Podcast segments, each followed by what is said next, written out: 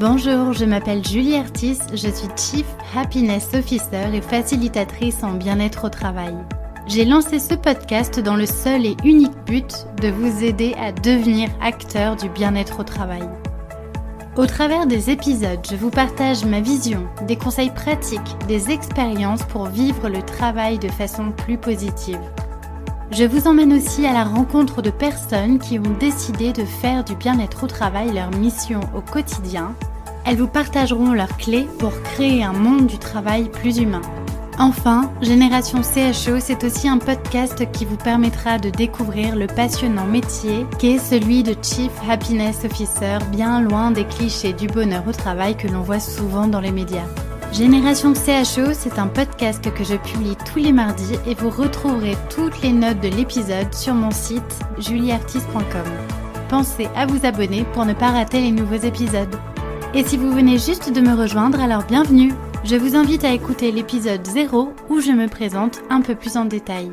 Dans ce podcast, mon but est vraiment de vous donner de l'énergie et vous inspirer à passer à l'action. Alors, Prêt à faire partie de la génération de ceux qui choisissent le bonheur au travail? Installez-vous confortablement pour l'épisode du jour, c'est parti Bonjour à tous et bienvenue dans un nouvel épisode du podcast Génération CHO. Aujourd'hui, j'ai le plaisir d'avoir avec moi Arnaud Collery. Bonjour Arnaud. Bonjour Julie. Je suis euh, ravie de, t'avoir euh, sur euh, ce podcast pour la seconde fois, puisque du coup, nous avions eu le plaisir d'échanger ensemble pour un épisode qui date de il y a déjà deux ans tout pile. Donc, le, temps passe vite, la, boucle est bouclée. pour ceux qui, qui... C'est ça. Et pour ceux qui nous écoutent, euh, vous pourrez retrouver euh, l'épisode d'Arnaud, le premier, du coup, euh, c'est l'épisode numéro 19. Alors Arnaud, je ne sais pas si c'est encore utile de te présenter, mais on va quand même le faire. Euh, tu es euh, entrepreneur, euh, coach, conférencier mondialement connu sur le sujet qui nous occupe, qui est la question du bien-être au travail. tu organises aussi des événements qui s'intitulent Stand Up for Passion, où tu réunis pas mal de, personnalités, des profils et des parcours variés pour, pour partager les expériences de vie, puisque tu euh, sensibilise beaucoup à cette question du storytelling euh, dont on aura euh, certainement l'occasion de parler ensemble.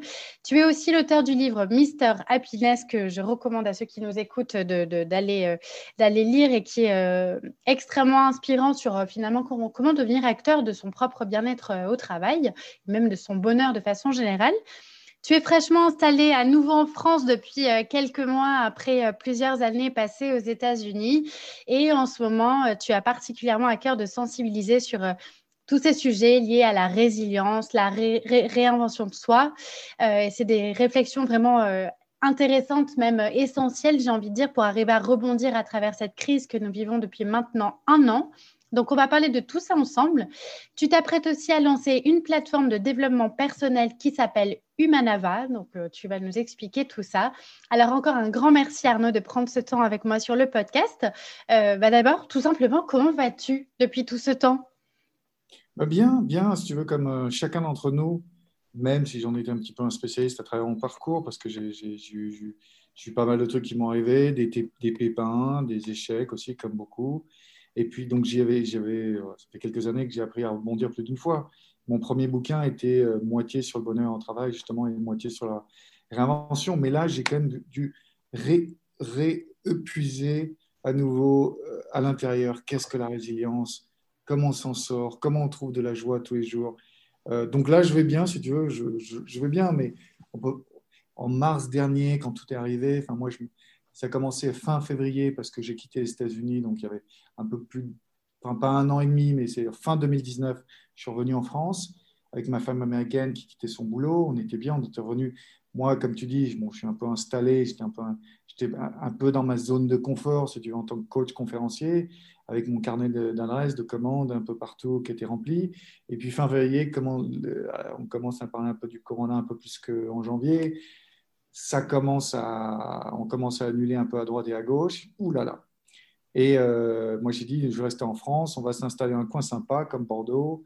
Je m'occuperai de ma famille et puis je prendrai l'avion pour faire des conférences. Et puis, patatras, plus rien, plus de, plus de conférences, puisque l'essentiel de mon métier, j'en avais, j'avais quatre parties de mon métier. Hein. C'était un, effectivement, la production de cette conférence Stand Up Formation. On en a fait 25 dans le monde, dont la dernière grosse aux Nations Unies en décembre 2019 sur l'inclusion passionnante avec. Euh, malheureusement, je n'ai pas accès au lien parce que c'était là un stand-up formation privé aux Nations Unies, mais c'était avec le Haut Commissariat des réfugiés à Genève, avec des gens du Vietnam, du Togo, du Libéria, un truc de dingue, où, on parlait de qu'est-ce que c'est que l'inclusion, même au sein de la Nation, Nations Unies. Donc ça, c'est un événement qu'on a fait 25 fois autour du monde, autour du storytelling. C'était une des choses que j'ai. Donc là, c'était purement de l'événementiel. Donc ça complètement mort. On devait faire un truc là en, septembre cette année avec 2000 personnes au théâtre du Châtelet, bien sûr, dès mars, complètement annulé, et tout ce que j'avais euh, à gauche, à droite annulé. Après, tout ce que je faisais, même en tant que coach, je le faisais surtout lors de kick-off. Mon truc, c'était de co-coach, coach en présentiel, justement. Je me distinguais des autres coachs, je ne voulais pas trop faire du virtuel. Donc là, ben, plus rien. Et puis, mon métier de, de conférencier pur, plus rien. Et puis, même mon métier de formateur, je ne voulais pas en faire en virtuel jusqu'à maintenant. J'aimais le côté physique. Donc, j'avais formé des gens autour du monde dans ce métier de Chief Happiness Officer, hein, autour d'une centaine euh, en France. J'ai un, un, partenariat avec IT Technologies, c'est là où je le faisais. Je l'ai fait quelques fois déjà à Bordeaux avant de m'installer. Euh, je l'ai fait en, Amérique latine, deux fois à Aruba, à New York. Et puis, voilà. Donc, qu'est-ce qu'on a fait? J'ai eu quelques nuits blanches parce que j'ai amené ma femme américaine. Je t'inquiète pas, on faire une nouvelle vie, je vais continuer mon truc. Et là, qu'est-ce qu'on va faire? Et j'adore ça en plus moi, non seulement c'est mon business, mais j'adore ce côté contact avec les gens, de les bouger, de les voir, de, sentir qu'ils bougent, ils sont en face de moi, il y a quelque chose qui se transforme. C'est vraiment de la transformation mindset que j'adore. Mm. Donc, qu'est-ce qu'on peut faire? Ben, Même chose que les autres. Qu'est-ce qu'on peut faire maintenant avec ce qu'on a? Euh, Quelqu'un me disait un jour la, différence, c'est Jean-Christophe Ortonneau, qui est un peu mon coach. Lui, il est coach spécialisé en entrepreneur. Pas, il n'est pas coach de bonheur, mais il est coach dans tout ce qui est entrepreneuriat. Il suit une centaine d'entrepreneurs par an. Et euh, il me disait, la, différence entre un entrepreneur et l'autre, c'est euh, un mec normal, il se dit, il attend pour faire par exemple une très belle soirée chez lui, que son frigo soit rempli à bord, qu'il a le, plus bel appartement et que ce soit le meilleur jour de la semaine où tous ses copains sont disponibles. Non.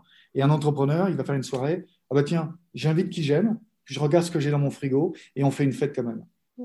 Ça ne sera pas peut-être pas la meilleure fête du monde, mais je fais ce que je, je peux avec ce que j'ai maintenant, dans ce que j'aime, dans ce qui m'anime maintenant. Et c'est ce que j'ai fait. Qu'est-ce que je peux faire? Alors, on a eu ce projet qui a pris un an, c'est te dire. Alors, j'ai lancé plein d'autres trucs, mais on a eu cette idée. Et comme toujours, deux fois plus de temps, on, lance euh, en ce moment là, Humanava avec un H, H-U-M-A-N-A-V-A.com, une plateforme de développement sur les soft skills. On va en revenir plus tard à cette plateforme, mais vraiment, euh, je, je pense qu'elle va passionner plein de monde. On va mettre les meilleurs speakers que je connaisse, orateurs, praticiens autour de skills dans le développement personnel. D'autres personnes qui parlent du bonheur, hein, je, je, peut-être même euh, Alexandre que j'aime bien, qui est très différent de moi, Alexandre Jus de la Fabrique, Spinoza. On, en a parlé, il est, à fond pour, être sur la plateforme, je vais peut-être le mettre. Je vais mettre des gens comme l'actuel président des, conférenciers de France, Philippe Boulanger. J'ai déjà l'ancien président des, des conférenciers de France, Jean-Philippe Ackermann, j'ai la patronne de la diversité en France, Samira Djouadi, etc., etc. Et je mets les, meilleures personnes que je connaissais personnellement, qui, au travers de leurs conférences, des ateliers, de ce qu'ils font dans la vie de tous les jours, euh, incarnent une des choses autour du développement personnel, que ce soit la résilience, que ce soit la réinvention, que ce soit l'enthousiasme, le courage, euh, la vulnérabilité, bien sûr, la compassion, bien sûr. Donc j'ai trouvé des gens extraordinaires qu'on filme un peu à la manière de l'américaine masterclass.com. Mm. Donc on les filme. Qui reprend une de mes autres passions. Hein. J'ai passé 10 ans presque dans le cinéma. Ma femme a passé 15 ans dans la production audiovisuelle. Donc on, ce mélange de mes deux passions, la scène, le divertissement et le développement personnel. Et donc on fait un gros site qui nous a pris du temps avec des, beaucoup de caméras, beaucoup de studios, beaucoup de personnages importants. Il a fallu négocier, il a fallu écrire un storytelling sur chaque vidéo je suis très content d'annoncer le lancement là, cette semaine en ce moment, euh, avec, un premier, avec un premier client qui est pas loin, la, Cité du Vin, l'une des boîtes les plus prestigieuses euh, à Bordeaux, une des plus grandes fondations, très connue dans le monde. Euh, donc voilà, on va, on va, servir leurs employés. Ça va être une acculturation soft skills, si tu veux. Et pour moi, les soft skills, c'est vraiment le. quand on me demande qu'est-ce que le bonheur en entreprise, quelle serait la première marche du Chief Happiness Officer Une acculturation soft skills. Qu'est-ce que vous pouvez faire pour que les gens comprennent que c'est à eux de mettre des petites choses en avant? Et les petites choses en avant, c'est euh, euh, qui je suis, c'est quoi la connaissance de moi, comment faire pour me connaître un peu plus, comment faire pour connaître un peu plus autre? Bon, pour revenir à ta question, donc il y a un an, je vais très, je vais très bien. Il y a un an, je vais un petit peu, oula, qu'est-ce que je vais faire? Et puis, bon, j'ai un, parce que je fais toujours comme ça en termes de réinvention. Qu'est-ce que je peux faire à long terme, à moyen terme et à court terme? Donc déjà, je pense, même si je ne sais pas ce que je veux faire à court terme, je pense déjà à long terme. Donc à long terme, qu'est-ce qu'on va faire? Puisque je savais, alors que tous mes potes conférenciers, ah oui, il faut, faut, voir, peut-être que ça va durer 3-4 mois. Je dis non, non, c'est fini. Fini les gars, pas avant 2024-2025. Et aujourd'hui, effectivement, tout, tout, le monde de la conférence, de l'événementiel, ça va dans 3-4 ans. Donc moi, peut-être, je ne sais plus si je reviendrai au monde des conférences. Peut-être pas, peut-être oui, on verra. Mais je ne vais pas attendre trois ans. Ce qui est sûr, c'est que je vais être aussi actif que je l'étais dans le monde des conférences et du coaching. Donc déjà, qu'est-ce qu'on va faire à long terme? Et qu'est-ce qu'on peut faire maintenant pour être prêt dans un an? Et je m'étais dit avec ça avec ma femme. Et on a bossé d'arrache-pied. Euh, allez, 50% de mon temps depuis un an, c'était sur un truc comme ça. Hmm. Et puis à court terme, j'ai fait, je dis qu'est-ce que je peux faire maintenant qui m'excite, qui fait du bien aux autres euh, qui me fait vivre? Donc, j'ai lancé pas mal de choses. Donc, euh, j'ai donc des, ouais, tu l'as suivi, les masterclass sur la réinvention. Donc, c'est mon dada. Hein. J'ai été, été, je ne sais combien de personnes à se réinventer, que ce soit en interne dans les boîtes ou en externe. Donc là, j'ai accompagné 10 femmes, 10 femmes sur quelques mois. C'était passionnant, passionnant de, de, dingue. Des femmes qui changeaient complètement d'univers j'ai toujours fait à peu près une masterclass par an, de toute façon. Donc, où j'anime moi-même. Normalement, c'était en physique. Donc là, c'était la première fois que c'était en visio. Là, aujourd'hui, ce soir, je commence ma deuxième masterclass en visio que j'anime.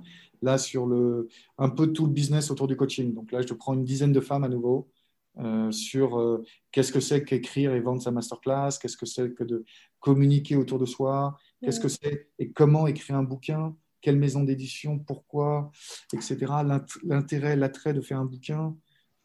Alors justement, si, on revient un petit peu sur la réinvention de soi, tout ce que tu témoignes finalement depuis le début de la crise, c'est bah, un, c'est un, témoignage poignant finalement de bah, qu'est-ce que c'est de se réinventer. Et donc, euh, toi, comme euh, beaucoup d'autres, euh, moi y compris, hein, on avait l'habitude de participer à, de nombreux événements, de faire des conférences, etc. À un moment donné, quand on a compris que ça, allait être sur du plus moyen long terme, bah, il était nécessaire de, rebondir. Et je partage tout à fait ce que tu dis sur le fait que, au lieu d'attendre et de voir un peu comment ça va se passer, plutôt se dire bon bah avec ce que j'ai maintenant, qu'est-ce que je peux déjà mhm. commencer à faire euh, Est-ce que, est que du coup, toi, dans toute cette période-là, euh, euh, toi, tu as eu cette prise de conscience personnelle, mais est-ce que tu as eu l'impression que c'était une prise de conscience générale dans les entreprises, les salariés, cette nécessité de savoir rebondir?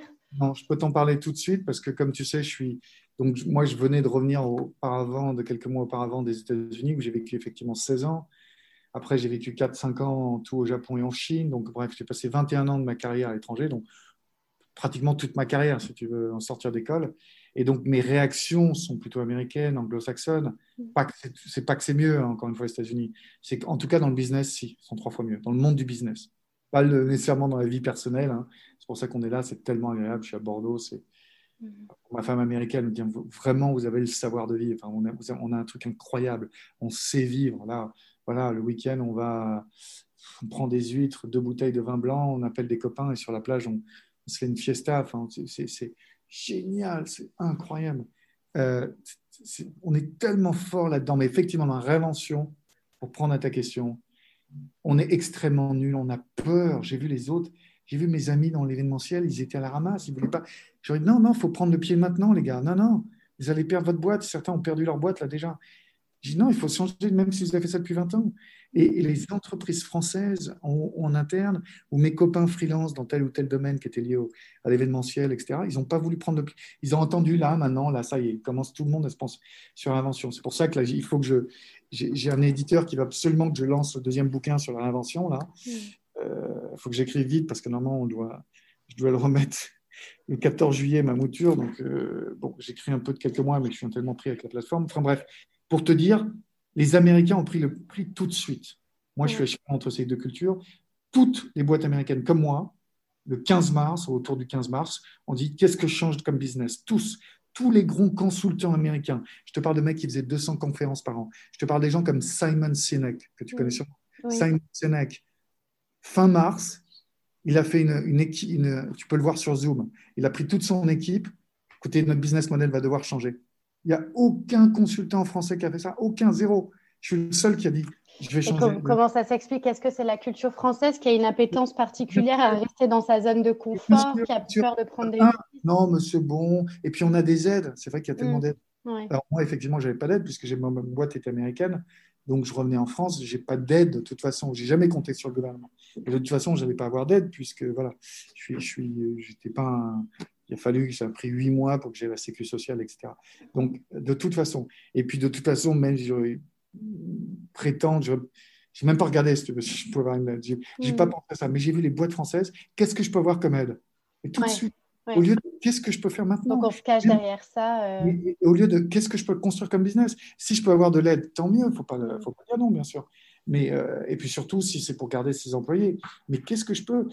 J'en ai des, exemples à foison. Simon Sinek, un des grands conférenciers les plus connus au monde. Oui, c'est sur le fameux, le fameux euh, grand pourquoi. Voilà. Bien sûr. Mais il y en a plein. Je peux parler du CEO de Spartan Race. Hmm. Spartan Race, tu connais L'événementiel, tu sais, les courses. Les courses, euh, Comme Tough Mudder, que j'ai fait plusieurs fois. Tu sais, hmm. euh, il y a en France, je ne sais plus comment ça s'appelle, vous avez l'équivalent.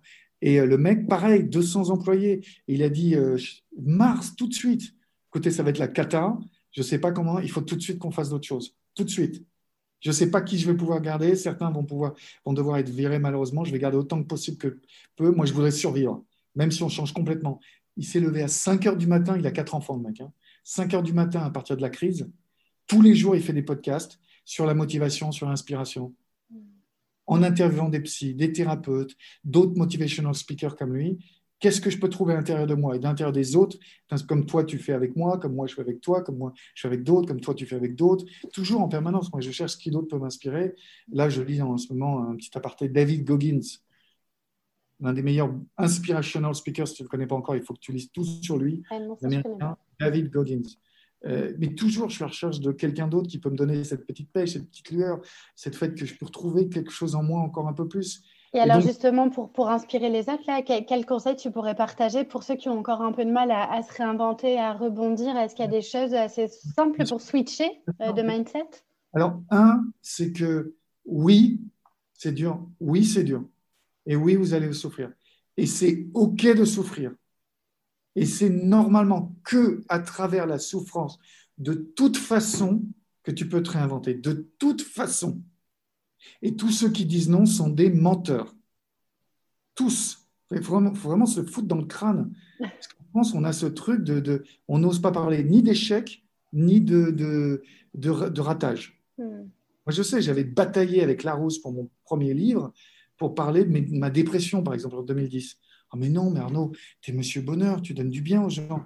Mais oui, mais j'inspire parce que je sais ce que c'est que d'aller au fond. Je l'ai vécu. Sinon, je serais un, menteur. Si je, je, ne connais aucun autre mec qui est passionné par le bonheur, aucun, dans le monde entier, et qui n'a pas vécu une expérience dingue de burn-out ou de dépression ou de drame familial, drame amoureux, drame financier. Je ne connais pas, ça n'existe pas.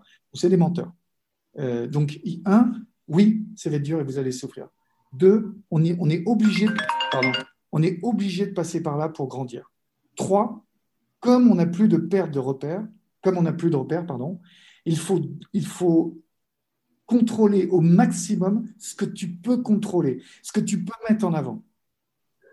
Donc, ce que tu peux mettre en avant, c'est tous, on a un réseau de clients, d'amis, eh bien, passe 300 coups de fil par jour Demande à tes amis, tes autres, tes contacts, qu'est-ce que je peux faire? Et n'aie pas peur de savoir qu'est-ce qu'ils vont penser, de savoir que tu ne sais pas. Et, alors? Moi, moi, quand le, truc est venu, eh bien, j'ai écrit à tous mes clients qui, eux, me faisaient confiance que pour amener ce sur quoi j'étais bon, c'est-à-dire en présentiel. Et je leur dis, je vais devoir switcher, je ne sais pas encore. J'aurais dit comme ça, texto. Je sais que je vais faire d'autres choses. On pense vaguement à une plateforme, peut-être. Ça prendra des mois. Je le dis, ça prendra des mois parce qu'on va le faire bien et de qualité. Mais est-ce qu'il y a des choses à faire ensemble maintenant?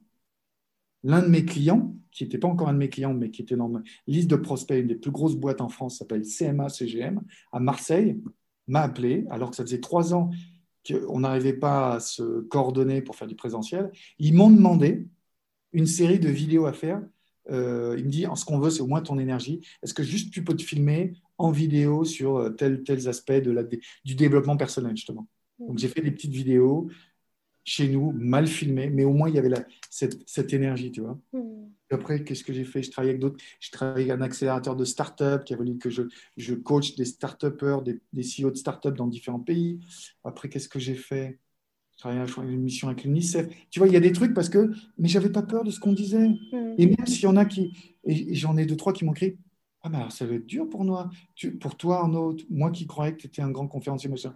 Je dis, bah oui, ça, va être un peu dur parce que c'est ce que je faisais depuis quelques années et j'adorais ça et je sais que c'est terminé. Donc oui. Et, et, tout d'un coup, le fait que je leur dise oui, et tout d'un coup, ça me faisait comme si j'étais pour eux quelque part à leur niveau, mais de toute façon, j'ai jamais été au-dessus. C'est simplement, ils avaient l'impression que j'étais au-dessus parce que j'étais peut-être plus, plus, plus, on va dire, plus prestigieux dans, dans, dans un des domaines, mais on est tous pareils. Il faut, il faut le dire. Hier, avant-hier, avant-hier, c'est ça? Mercredi, j'étais à la télé sur Bismarck Télé. Je ne sais pas si tu connais, c'est le nouveau BFM Business. Et j'avais en, en, face de moi, je, je, faisais un deuxième débat sur, euh, ce qui est dingue d'ailleurs, il n'y a qu'en France où on me demande de débattre sur l'importance du bonheur au travail. Il y a un mec en face de moi, je ne veux pas dire son nom, qui ne croit absolument pas à ça. Mm. Qui pense que c'est de l'infantilisation, qui pense que c'est du côté bisounours. Donc, ce que j'ai fait, j'ai préparé le coup, je lui ai amené, si tu regardes le replay, je lui ai amené un petit nounours que je lui ai donné en émission. Voilà ce que c'est un nounours. Ça va vous faire plaisir. Il ne savait pas où se, où se foutre, le mec. Euh, on pense toujours qu'on que ne on peut pas parler de, de, Il parlait de mec de, de, de ses burn-out, machin. Pas, de, pas des siens, d'ailleurs. Des gens, moi, je dis, moi, je vais parler du mien. Moi, je vais parler de mes, Moi aussi, j'ai des dépressions. J'ai eu des dépressions, etc. C'est pour ça que je peux parler de bonheur. Il faut, il faut parler, je pense, de, de, de ce qu'on de ce qu'on connaît ou ce qu'on a pu connaître et des exemples personnels, c'est ça. Donc, et... si je comprends, c'est comprendre ce qu'on est, faire un travail de soi de dingue. Je le rappelais parce que c'est dingue, parce que la plupart des managers oublient. Et ça, c'est vrai pour ce que je vais dire, que ce soit tu, tu sois français, pakistanais, tanzanien ou je ne sais trop quoi, toutes les cultures. Il n'y a que 20% en gros des gens mm. qui se comprennent, qui ont fait un travail de compétence, de, pardon, de connaissance sur soi ouais. et qui, qui, qui, savent, qui savent qui ils sont. L'introspection est effectivement un, un sujet à avoir. Et, donc, et, là, ce qui a été très dur, c'est que les managers qui ne se connaissent pas, mm. ben, ils ont pété les plombs. Là. Ouais. Moi, j'ai plein de, de boîtes. S'il y a une boîte, je ne veux pas te dire le nom, mais qui m'a appelé pour faire un truc privé, des conférences privées aux managers, parce qu'il me dit on les tient plus, ils pètent les plombs, les mecs. Ils n'en peuvent plus. Et, tu sais quoi? Le truc de dingue, c'est que moi, j'ai appris plein de choses avec cette crise. C'est que, donc, moi, je me suis mis à, épouser, on va dire, l'animal visio, conférence, machin qui, même si moi j'étais un fan, tu sais, dans une, de mes anciennes vies, j'étais un fan de, donc, j'étais un fan, je suis un fan de la scène et du cinéma, mais, mais jamais pour mon travail via la visio. Et donc il a fallu, bon, ben, il faut que j'apprenne, il faut que je devienne bon en visio. Et donc je me suis, voilà, j'ai à travers les multiples coachings que j'ai commencé à faire. Et j'ai commencé à apprivoiser l'animal. Et je l'ai senti au bout d'un moment, de quelques semaines, je me rappelle vers mai, juin, je ça y est, je le maîtrise. Je peux faire passer l'énergie que je faisais passer en présentiel. Alors, pas complètement, c'est sûr. Mmh. Mais, mais une, une, ouais. une, partie. Mmh. Il y a une boîte, bon, il y a plusieurs boîtes qui m'ont appelé, ils m'ont dit, il faut que tu leur parles parce que les managers, en fait, quand, tu, quand ils utilisent le, le côté Zoom, ils n'arrivent pas à mettre, ils arrivent pas à mettre de l'empathie ils n'arrivent pas à mettre de la compassion. Parce que, bon, ça c'est un autre problème, mais tu sais, ils font 8 heures de suite sur les Zooms, donc ils n'en peuvent plus, les mecs. Je comprends, hein, les mecs ou les femmes, ils n'en peuvent plus. Donc, un, c'est une connerie monumentale de, de, leur boss, de leur demander de 8 heures par jour. Ouais. Un maximum de 5 heures par jour en Zoom. C'est pas possible, autrement. Pas... Moi, je refuse. 5 ouais. heures plus, je refuse. C'est pas possible. Euh, si un client veut que je coach plein de gens. Il y a, euh... il y a ce côté très, très euh, communication non verbale et informelle aussi qu'il Ah. est très difficile à partager sur de la visio. C'est ça, c'est ça. Et les managers, ils n'en peuvent plus là parce que Mm. déjà l'empathie, c'est dur en, en normal, Ouais. mais là, en, en, en visio, c'est complètement dingue. Il Ouais. faut regarder tout, il faut, faut, faut vraiment faire attention à personne. Donc, moi, je dis la crise, on, on a, pour répondre à ta question, la, la réinvention, c'est donc le quatrième point, c'est vraiment la connaissance de soi. Mm. Qu'est-ce que je peux apprendre Et qu'est-ce que j'apprends grâce à cette crise? Oui, grâce. Et, et, et dans quoi je suis reconnaissant à ma vie? Tu vois, les petits exercices de gratitude dont je parle depuis des années, tout le monde en parle, bien sûr. Mais moi, je me suis vraiment appliqué deux fois plus qu'à la normale. J'ai de la gratitude pour ce qui m'entoure. Ben, j'ai la chance d'être revenu en France. Hein. Moi, là, j'ai encore eu un, un, ami de Los Angeles hier. C'est la cata. Mm. Oui, la, la situation aux États-Unis n'est pas. Ouais. On ne se rend pas compte. Mm. J'ai mes amis de New York, mes 15 amis, et, veut dire mon cercle restreint de New York. J'ai passé 10 ans presque, 9 ans les 15 personnes les plus connues, les plus connues, les, les, plus proches de moi, tous Et tous sont américains. Hein. Tous se sont barrés de New York. Tu t'imagines, tous. Parce que trop de crimes, trop de clochards, plus aucune opportunité. Tous les restaurants de leur quartier fermés. fermés, mais fermés à vie, pas comme en France quelques mois. C'est un autre monde. À Los Angeles, mon ami, mon, mon, pote, me disait euh, il n'a plus une seule commande, c'est un sculpteur, zéro. Euh, il n'y a que des clochards autour de lui, il, y a que, il a une belle maison dans un quartier au quai. il me dit il n'y a que des teenagers drogués autour de lui. C'est catastrophique. Ils disent il faut, faut qu'on quitte Los Angeles. Il y est depuis 20 ans, il adore ça. Oui, la, situation est ouais, assez catastrophique aux États-Unis. Sa femme est philippine, elle adore les États-Unis aussi, mais là, il dit il faut qu'on vienne en France ou ailleurs. Et lui, il est français. Euh, euh, c'est catastrophique. Donc, nous, la, chance qu'on a de vivre en France, la chance qu'on a en plus d'avoir des aides, mais on on n'arrive pas à développer ce mental de je change maintenant, j'y vais non, petit à petit, je vais réfléchir. Non, réfléchir. Mm. Mais change, prends une putain de décision maintenant. On a, on a plus de mal à bouger. Est-ce que, est que la clé, ce serait pas aussi peut-être de s'autoriser, alors même si on est dans un contexte où il y a énormément de restrictions, est-ce que ce serait pas bien de s'autoriser aussi à rêver grand et se dire si tout était possible, euh, ben, dans quoi je me projetterais, qu'est-ce qui me ferait vibrer et peut-être commencer à poser des petits objectifs pour y aller? Tout à fait. J'avais un copain, comment il s'appelle? Fabrice Mignon, qui partageait ma, ma chambre d'officier à l'armée. Euh, il me disait toujours, lui, c'était ici, il ne tenait qu'à moi d'eux. Hmm. Tu vois, c'est très beau, très subtil, très français, très positif. Et hmm. s'il ne tenait qu'à moi d'eux. Et ça, j'adore parce que ça te fait, ça te fout un peu moins de. de, c'est un peu moins auto-responsable à l'américaine. I have to, machin. Hmm. Non, c'est. Effectivement, c'est le temps de rêver grand. Enfin, là, je. J'étais dans une autre télé un jour, euh, je, parlais de mon projet. Là. Il me dit, et je leur dis, à, terme, ce sera 5% de clients français. Ah ben, vous êtes ambitieux. Ben, si je ne suis pas ambitieux, je ne vais même pas monter une plateforme de technologie. Enfin, je... Autant rien monter. Enfin, je reste dans une montagne. Je m'enferme dans un village. Si je monte une boîte, oui, je vais rêver grand. J'espère qu'elle va bien marcher, cette boîte. Sinon, je restais juste coach. Euh, euh, et puis, ça ne marche pas, ça ne marche pas. Mais j'y vais avec des grandes ambitions dès le départ. C'est toujours le truc. Si tu veux au moins atteindre euh, la prochaine planète, tu vises la Lune, quoi. Tu shoot sur the moon à l'américaine. C'est pour ça qu'on appelle ça des moonshots, tu sais, dans le côté américain. Tu vises une moonshot, tu y vas, quoi. Euh, enfin, j'ai vu la chambre de commerce à Bordeaux. Euh, ah il faut y aller petit à petit. Les mecs, c'est très dur pour les Bordelais, les châteaux de Bordeaux. Il y en a vraiment qui sont au bord de la faillite, des châteaux de Bordeaux, des trucs de famille. Ils sont à la limite de la faillite, ils ne savent plus comment faire. Et je lui dis, mais il faut y aller, il faut, il faut, peut-être une session avec vous. Mais non, mais il faut y aller franchement. Il faut, faut, faut, retrouver du pep. C'est un vrai travail, un processus mental pour les, Bordelais, les Châtelains. Euh, c'est pas juste comme ça. Ah bon? Et vraiment, les, gens, ils ne comprennent pas que c'est un vrai boulot, la résilience, la, réinvention. C'est n'est pas facile. Donc, on, peut, tous, le faire. Mais oui, c'est pas facile. Mm. Mais deux, qu'est-ce qu'on va apprendre? Moi, j'adore le fait que, donc, grâce, j'avais cette idée quand même avant, même avant la crise, j'avais cette idée de plateforme. Mais voilà, euh, j'étais un petit peu aussi, j'étais devenu finalement aussi dans ma zone de confort, tu vois. Mm. Et donc là, tout d'un coup, bah voilà, donc on y va. Là, il y a pas de, on va monter cette plateforme. Tu vois, c'est comme. Juste avant qu'on parle justement un peu plus de Humanava, euh, toi, le terme bonheur t'as jamais vraiment fait peur. Hein tu, tu, parles de, de bonheur euh, sans tabou, de bonheur au travail. Est-ce que, est que, selon toi, on peut continuer à parler de bonheur dans ce contexte et comment on arrive à trouver de la joie, notamment au travail? Alors d'ailleurs, je rebondis sur quelque chose que les auditeurs m'avaient beaucoup remonté, qu'ils avaient apprécié euh, sur l'épisode qu'on avait fait ensemble en 2019. C'était que tu parlais de, du besoin d'avoir à la fois de la, de la joie, de la légèreté, de la profondeur euh, dans, notamment dans le rôle de CHO. Alors, Aujourd'hui, est-ce que tout, euh, euh, toute ta vision a évolué sur ce sujet et est-ce qu'on peut encore parler de bonheur au travail? Et, enfin, moi, à chaque fois, et, je, suis sûr que je l'ai dit dans ton podcast, en tout cas, je l'ai dit dans mon, bouquin que j'ai écrit encore en 2017, quand même maintenant.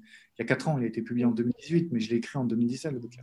Donc, que ce soit dans le bouquin, dans toutes les conférences que j'ai fait, effectivement, à chaque fois, je break down, je décortique le bonheur en deux choses. C'est la joie, la légèreté d'un côté et la profondeur. Ça, mon message ne change absolument pas. Je sais que la sémantique française, c'est plus ce bien-être qu'il faut utiliser ou, l'engagement des employés. Mais c'est chiant l'engagement des employés. Soyons honnêtes. Ce qu'il faut, c'est un truc qui parle à tout le monde. Et oui, la joie, il faut continuer à trouver. Sans joie, tu ne peux pas. J'ai lu tellement, j'en ai rencontré des prisonniers de guerre. J'en ai rencontré des gens qui ont été torturés, notamment en Azerbaïdjan, par exemple. J'en ai rencontré, j'ai le prochain euh, boss du, le, prochain, j'ai l'ancien dirigeant du RAID, Jean-Michel Fauvergue, qui devrait être sur notre plateforme l'ex-patron du RAID, qui est député aujourd'hui. Donc imagine, lui, c'est un dur pourtant. Mm. Même lui, il faut qu'il trouve de la joie quelque part. Les, en prison, un mec, euh, comment il s'appelait? Scott Dell. Colonel Scott Dell, qui a survécu à sept ans de torture au Vietnam. Passionnant, tu peux regarder son histoire. Et lui, même dans, en torture, en sept ans d'emprisonnement au Vietnam, les pires geôles, chaque jour, il fallait trouver un truc un peu beau, mignon. Il écoutait un oiseau. C'est tout con. Où il a entendu le mec de la cellule d'à côté qui grattait un petit peu. Ah, il y a un autre mec en vie à côté de lui. Hmm. L'autre, il n'est pas mort.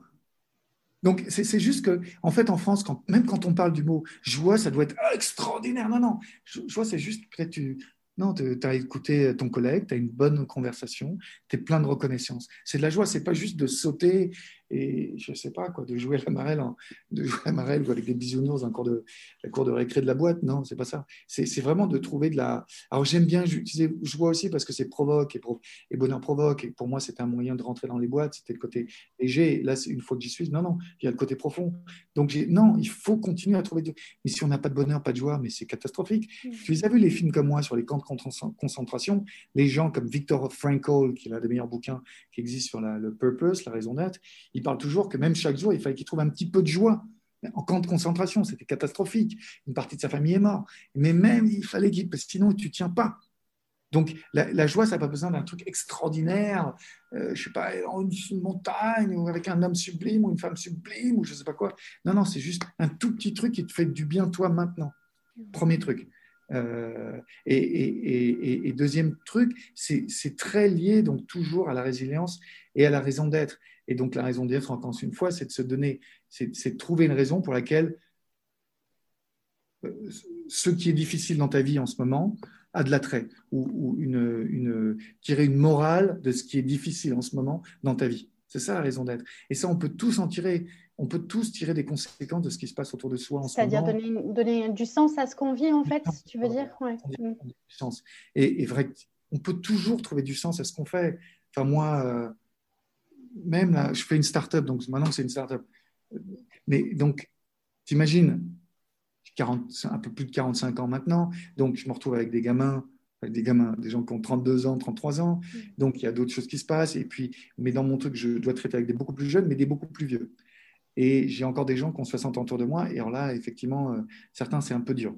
Pas qu'ils sont tous durs à 60 ans, mais là, euh, et, pourtant, je veux, je veux qu'il m'aide à ma plateforme, je veux qu'il soit inclus. Et là, et puis on traite avec les, les, trucs juridico-légaux et plein de trucs dans lesquels j'avais plus besoin de, traiter depuis des années en tant que coach conférencier. Et donc là, bah, je suis obligé de m'y remettre. C'est pas drôle, c'est pas drôle. Il y a des, plein de trucs dans ce que je fais aujourd'hui, c'est pas drôle. Je me, je, je me marre pas, mais, il y a, du sens derrière. Ouais. Du sens. Je mmh. sais pourquoi je veux ça. Et puis même si ça ça marche pas ma plateforme, parce que moi, j'y vais avec toute l'ambition du monde, ça va cartonner, on va cartonner ça. Mais je suis aussi, j'ai toujours cette petite lueur que il y a un petit doute, bah, ça peut foirer. Et oui, et si ça foire, c'est quoi? Mais au moins, j'aurais été patron de start-up. C'est génial de commencer un montage. Une start-up, j'aurais, enfin, je ne vais pas dire que j'aurais fait tous les métiers du monde quand j'aurais 50 ans, mais pas beaucoup j'aurais pas fait, si tu veux. médecin et avocat, euh, pas beaucoup. pas mal de casquettes. Du pas mal de casquettes. Et donc, je suis très content. Et j'aurais juste j'aurais une vision un peu plus globale encore du monde. Et donc, c'est ça la réinvention aujourd'hui. Même si vous vous plantez, vous allez apprendre des trucs de dingue, de dingue sur vous, sur le monde. Et, et, quoi de plus beau de comprendre qui on est, pourquoi on est là sur cette, sur cette terre on, est là pour quelque chose. Sinon, euh, enfin, sinon autant s'enterrer maintenant et puis sortir de chez soi. Il faut. Et il y a, quelqu'un qui a dit. Qui c'est qui a dit ça? Mais c'est vrai. Il ne faut pas chercher le confort, il faut chercher l'effort. Mm. Et, la joie, ce qui est paradoxal, tu obtiens la joie quand tu cherches l'effort. C'est dingue. Tout, même sur le bonheur au travail, toutes les études montrent que les gens les plus heureux au travail, c'est une fois qu'ils ont été dans l'effort de dingue et que ça s'est bien passé. Et là, c'est les mecs heureux au travail, c'est le pic. Hmm. C'est pas le confort. Donc les gens ne comprennent pas. Non, non, c'est le bonheur. Mais le bonheur, ça ne, ça, ça, ça ne veut pas dire qu'il n'y a pas de résilience. Ça ne veut pas dire que ce n'est pas dur. Et ça ne veut pas dire qu'on ne peut pas réfléchir aussi sur la raison d'être, sur le purpose, sur la question de sens. Pour moi, c'est allié, c'est une balance, c'est toujours l'un et l'autre. Donc, euh, donc je vais continuer à se dire si il faut du bonheur au travail. Simplement, j'ai pas les mêmes visions des gens. De, ils ont ce truc extraordinaire de ce que c'est que la le, Non, il y a une partie chiante au boulot, et j'en suis conscient, et j'ai jamais dit autrement. Mais je me dis, si ça peut, ça pourrait ne pas plus de 30% de ton temps au boulot. La partie, c'est pas ce qu'on aime faire. Mais il faut se la coltiner quand même. Ça peut pas être plus du 100% bonheur. Tu vois? Bah, ce, serait, ce, serait effectivement euh, presque euh, euh, plus trop intéressant qu'on vive des moments, de, des, des, moments super cool, de flow, de joie, d'engagement de, dans ce qu'on fait, si on n'avait pas aussi les choses un peu moins fun à faire euh, qui nous permettent de nous rappeler que ben, le, le, tout, tout n'est pas simple. Je partage totalement, le, euh, c'est hyper intéressant la citation que tu as partagée là de, sur le confort, qui ne peut pas chercher le confort mais plutôt l'effort. Et effectivement, on se rend compte que parfois il y a des choses dans lesquelles on a du mal à se mettre, mais derrière, en fait, il faut penser au sentiment d'auto-accomplissement, en fait, de, de faire une tâche qui est beaucoup plus fort au final et te nourrit beaucoup plus en énergie que de rester dans des choses que tu connais, que tu sais déjà faire, dans une routine qui finalement euh, euh, est terrible. Quoi. Enfin... Non, mais tout ce qu'on apprend, là, enfin, c'est, on apprend du monde, on apprend des années, des années que j'ai perdues durant cette crise, parce qu'on n'avait pas cette, la même vision de la crise, de, comment s'entraider entre amis sur plein de domaines. Mais voilà, j'ai, grandi, j'ai grandi personnellement.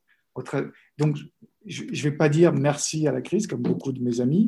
Je ne vais pas oser dire ça, surtout en France, parce que ça, c'est tellement presque trop provocateur. Mais moi, je sais que sans cette crise, ça a été une accélération de ma croissance sur plein de domaines. Et, et, et, si on prend un peu de distance sur ce qui se passe, pour 99% d'entre nous, c'est aussi une accélération de notre connaissance de soi, du monde, des gens qui nous touchent, ce qu'on aime, de nos priorités, de ce qui compte. Hein, ben, vu, vu, tous les gens qui se barrent de Paris qui vont vivre en province, mm. les gens qui se barrent de New York pour aller vivre euh, dans le Et même sur l'organisation même du travail. Hein. Il y a eu enfin la démocratisation du télétravail en France. On a eu tellement de mal à s'y mettre. Enfin, ça a été un accélérateur pour, euh, pour plein de choses. Alors, sur les, si on revient un petit peu sur le...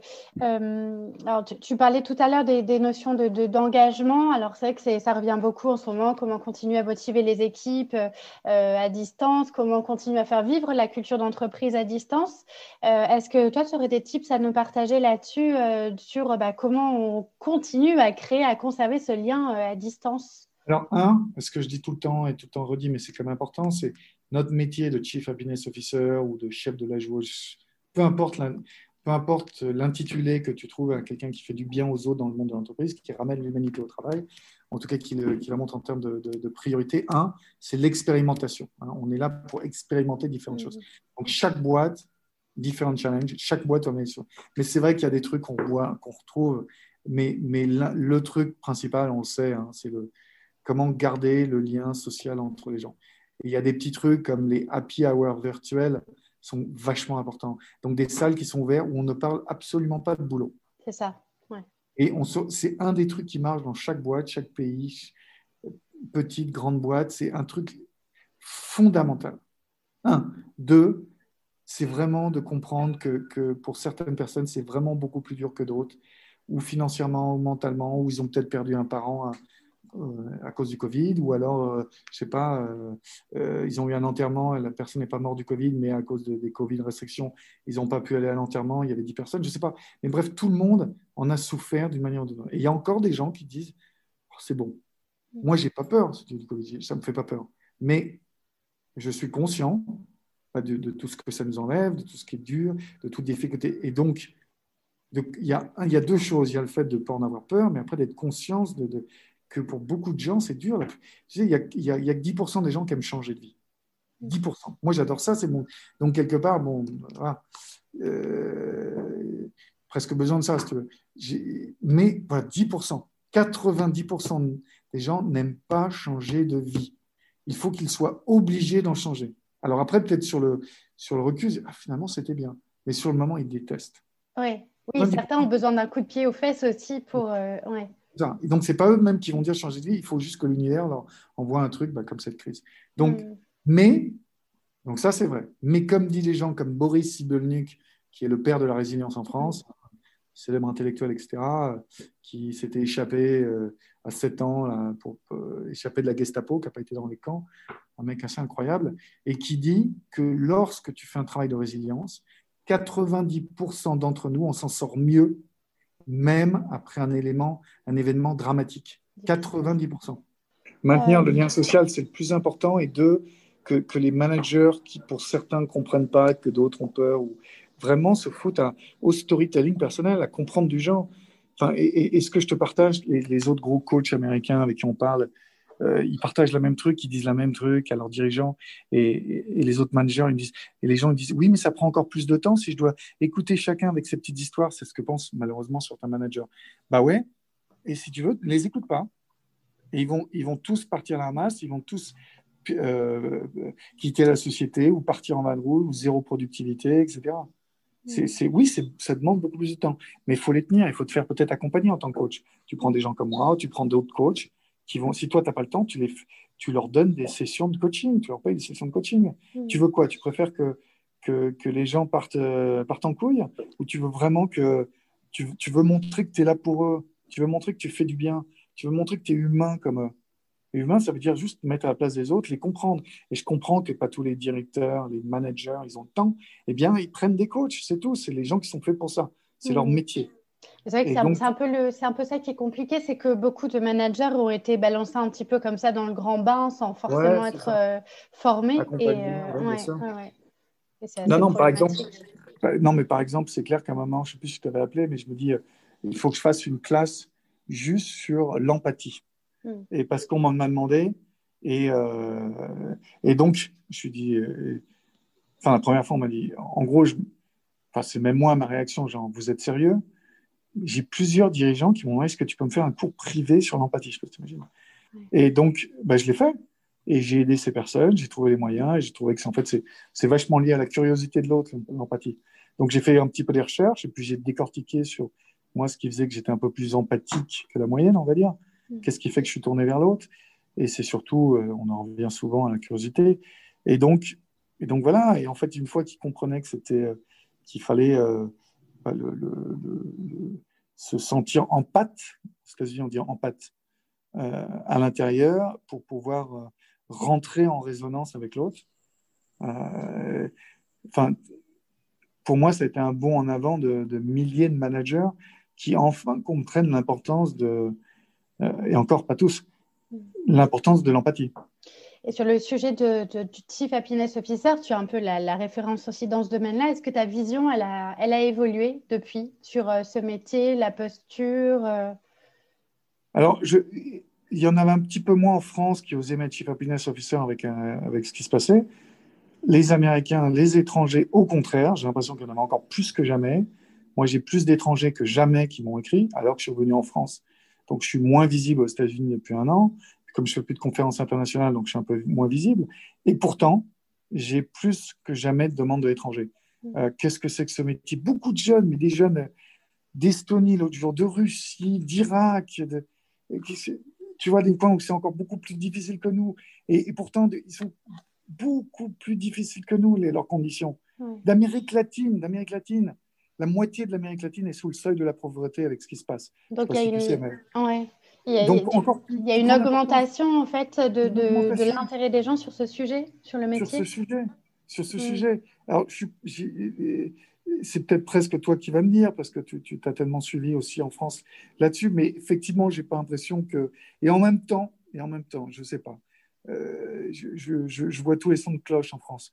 J'ai l'impression qu'ils comprennent plus que jamais l'humanité au travail. Et puis après, il y a toujours ces mecs qui, ou femmes qui comprennent pas le mot bonheur. Mm. Mais je te dis, là, je, bah, en même temps, voilà, je vais faire partie. Je sais pas si, je, sais pas si je t'avais croisé à l'événement euh, euh, en janvier 2020 à Deauville. Forum CVT. Tu étais là ou pas? Euh, Non, non, c'était pas vu. J'étais passé en très, très, très rapidement. Alors, la, la, femme qui a monté ça, Alexandra Franz, elle remonte à un événement, je suis le parrain à nouveau, qui s'appelle Bien vivre l'entreprise, mi-juin, là, vous regardez vivre-l'entreprise.com, je crois que c'est le 11-12 juin, pareil. Et euh, elle s'attend, à moins qu'il y ait des mesures contre, à 5000 personnes. Hmm. Tous les DRH, tous les directeurs de la QVT, et ce serait le plus gros événement jamais fait en France sur le bonheur, la QVT, etc. Et tout de suite, elle m'a demandé est-ce que tu veux être parrain? Est-ce que tu veux t'en occuper? Est-ce que tu veux en parler? Euh, Bah oui, oui, bien sûr, j'y crois plus que jamais. Donc, l'événement qu'elle avait fait avant, on était 150. Là, elle veut passer à 5000. Donc, j'ai aussi un peu l'impression que ça, ça quand même dans, dans... Enfin, j'ai l'impression que ceux qui sont convaincus, c'est beaucoup plus que jamais. J'ai l'impression que, en fait, tu vois, c'est d'une manière intuitive, hein. c'est pas des stats. D'une manière intuitive, quand je rentrais dans une boîte, avant, il y avait à peu près 30% de la boîte qui comprenait, avant même que je parle, l'intérêt de ce que j'allais faire. 30%. Et là, j'ai vraiment l'impression qu'avec le Covid, mais c'est 70% euh, euh, comprennent tout de suite. Mmh. Alors, les 30%, les 30% souvent se transformaient en 70, 80, même 90%, mmh. une fois que j'avais fait mes ateliers. Et, enfin, je ne vais pas dire que tout le monde comprenait, mais euh, outre les irréductibles 10% de psychopathes dans chaque boîte, ils comprennent, ils comprennent, il y en a, et puis ils vont pas rester, qui comprennent absolument pas le besoin des émotions. Et surtout ceux-là, surtout Julie, faut pas les convertir, ils s'en foutent. Ça rien, c'est une perte de temps. Perte de ah oui, c'est une perte d'énergie, perte de temps. Une perte de gens, faut, faut, ils comprennent pas notre intérêt. Hmm. Eh bien, soit. Euh, bon, j'étais quand même dans ce débat télévisé, le, bonhomme en face comprenait pas. Euh, et pourtant, sûrement sympa par ailleurs. C'est un ancien footballeur, euh, pourtant euh, sympa par ailleurs. Mais il ne comprenait pas. Euh, donc, j'y étais parce que c'était un débat télévisé, etc. Hmm. Mais on a, vraiment débattu pendant 25 minutes. J'étais accompagné d'une femme incroyable, directrice d'Ogilvy Conseil. Elle était plutôt de mon côté, j'ai l'impression. Elle a écrit un, un bon bouquin, il faut que je lise. Elle, elle était de, voilà, un peu de mon côté, lui, il comprenait absolument. Oui, et puis c'est des, des, débats qui sont, qui sont stériles au final, puisque comme tu l'as dit, un perplexe, c'est quelqu'un qui ne veut pas du tout être convaincu, ne le sera jamais. Mais par contre, effectivement, avec cette crise, c'est que ceux qui sont, sont convaincus euh, le sont plus que jamais. là, ils disent, euh, si j'avais encore un petit doute, hmm. c'est terminé, ça vole en éclats. Là, je me rappelle de cette femme, euh, qu'est-ce que j'ai fait dans... C'était un événement un des derniers événements, là, tu sais, en septembre, c'est quoi, septembre? Un moment, là, en 2020, tu sais, quand ça a rouvert, puis ça a refermé, ça a ouvert, ça a refermé. Je sais plus, à un moment, tout d'un coup, j'ai eu trois, quatre conférences. Là. Tu vois, quelques semaines, ça a rouvert, j'étais content. J'ai parlé au MEDEF, au MEDEF quand même, dans le Var. Euh, c'est pas des bisounours, tu vois. Et euh, on a parlé pendant deux heures à, bâton rompu avec des dirigeants, puis après une heure et demie en sur scène, trois heures et demie, tout le monde est retourné avec truc, tu vois, tout le monde voulait en, savoir plus. Euh, j'ai fait, j'ai fait un truc à quoi? À Créo. C'est Créo, C-R-E-O, et c'est un truc pour les, euh, les jeunes entrepreneurs en banlieue. Et, et, cette femme est venue après, elle m'a dit, elle pleurait, alors que c'était juste une intervention d'une heure et demie que je faisais, et c'était que des entrepreneurs, donc des gens qui prennent déjà des risques. Et euh, elle m'a dit, mais pourquoi on ne parle pas de ce que tu fais dans le, à la télé ou, ou dans les journaux? C'est c'est juste l'humain, c'est juste connaître, c'est juste. Et, moi, ce que tu penses, mais c'est du bon sens, mais j'ose pas en parler en public. Et je lui dis, mais oui, c'est que du bon sens, bien sûr. C'est pour ça que je me suis mis dans ce métier. Mm. Même il y a sept ans, je me suis dit, tiens, pourquoi je ne parlerai pas publiquement ou en coaching de ce qui m'anime moi depuis longtemps? Mm. En fait, tiens, pourquoi pas être moi le plus, le plus sincère? Possible dans un nouveau truc. Donc, euh, de ce que j'ai fait. Euh, ce, que, ce, que, tu dis, ça, ça, rassurera en tout cas bon nombre de, des personnes qui vont nous écouter là, puisque moi, effectivement, je te le confirme, j'assiste depuis un an à de nombreuses personnes qui ont envie plus que jamais de s'investir dans le sujet de la qualité de vie. Au tu vois la même chose oui, complètement. La difficulté, c'est qu'il y a assez peu de postes à pourvoir pour le moment dans les entreprises. Euh, les recrutements sont gelés dans beaucoup de boîtes. Donc, euh, bon, c'est ça qui est un peu complexe. Mais comme tu le dis, il faut aussi voir plus loin, voir dans, sur du moyen long terme et se préparer maintenant pour être prêt plus tard aussi. C'est ça. Mm. Non, mais c'est ça. Tu, enfin, nous, voilà, ça nous a mis un an à préparer la plateforme. Tu, tu, peux te préparer pendant un an et, et, tout, est, tout sera en place, tu vois. Tout est. Mm. Euh, je le vois par exemple, tu sais, toi et moi, on est sur le réseau Clubhouse. Euh, ça, va, ça va nous préparer à un monde de demain. Je ne sais pas comment ça va être. Mais le fait de tenir une petite place, et d'ailleurs, j'encourage tous tes auditeurs à rejoindre Clubhouse. Pour l'instant, c'est privé, c'est par invitation, mais ça va être ouvert au grand public bientôt. Et puis, vous avez tous, tous ceux qui nous, qui vous, qui nous écoutez, dans votre entourage, quelqu'un qui est sur Clubhouse qui peut vous inviter. Et ça, et, et ça c'est bien, ce réseau, pour savoir c'est pour prendre les places de demain. il y a plein de gens qui prennent leur place sur Clubhouse, qui, quand le monde d'avant va revenir un petit peu, puisqu'il n'est pas complètement. Mais même si c'est en 2023, il reviendra un peu. On ne va pas être euh, sous masque toute notre vie. Donc, il y en a qui ont pris des nouvelles places et il y en a qui seront au contraire, qui n'ont rien fait, qui ont juste attendu que ça revienne. Et ben, ils n'auront plus de job. Ils n'auront plus de job. Beaucoup de freelance, beaucoup de coachs, beaucoup de conférenciers, beaucoup de, de, gens dans l'humain qui ne se mettent pas sur le digital, qui ne se mettent pas sur ce qu'on a besoin d'entendre, d'écouter. Beaucoup de managers qui essayent encore de travailler un peu à l'ancienne. Euh, euh, je le vois à Bordeaux, j'ai rencontré quelques pontes de Bordeaux. Je sais que malheureusement, il y en a certains qui ne comprennent absolument pas, qui pichent que dalle. Les mecs de mon âge, ils pichent que dalle ce que, ce que je fais. Ils me voient comme un martien. Je me dis, mais on est en 2021. Enfin, je te parle de dirigeants. Quoi. Ah ouais. En tout cas, il y, a, une vraie, il y a une vraie prise de conscience sur ce sujet et tu merci de rappeler que voilà, il faut, il faut se préparer dès maintenant et même si on a l'impression qu'il y a encore beaucoup d'efforts à faire, il, faut, il, faut, il faut être prêt pour, euh, pour la suite. Euh, alors Arnaud, on arrive, euh, il y, a, encore plein de choses à aborder, on arrive presque au bout du podcast. J'aurais quand même aimé qu'on parle un petit peu plus du coup de cette plateforme de développement personnel que tu proposes avec Humanava parce que c'est une démarche qui est, très intéressante et qui, comme tu l'as dit précédemment, invite à travailler sur soi et la connaissance de soi, c'est quand même un enjeu fondamental. toute démarche d'introspection est, est, selon moi, et je pense que tu seras d'accord avec ça, la première le premier pas à faire pour tendre vers plus d'épanouissement dans sa vie de façon générale. Euh, alors, le lancement, il est prévu quand sur Humanava? Fais-nous un peu de teasing. Ouais, ouais. Bah, en fait, ça sort cette semaine. Là. Donc, euh, je, donc, il y a toujours un petit peu de décalage euh, entre le podcast quand tu l'enregistres maintenant et, mm. quand tu sors. Mais on sort cette semaine. Donc, en gros, vers le 1er avril, il est public pour tout le monde à partir du, du public. À partir du 1er avril. Qu'est-ce que c'est? Ça va être un site de contenu spécialisé dans le développement personnel où on prend les meilleurs praticiens du domaine sur les soft skills. Donc des gens qui incarnent ces soft skills. Euh, et là, je te parle de diversité, d'inclusion, de courage, d'enthousiasme, d'intelligence de, euh, émotionnelle, de compassion, de raison d'être, de, de, de, don de soi, de, de, euh, de l'authenticité, bien sûr, de l'amour au travail, quand je dis l'amour euh, au travail, d'être amoureux de, ce qu'on fait. Euh, on n'a pas trouvé encore le, titre exact, mais ça, c'est qui qui me ferait ça?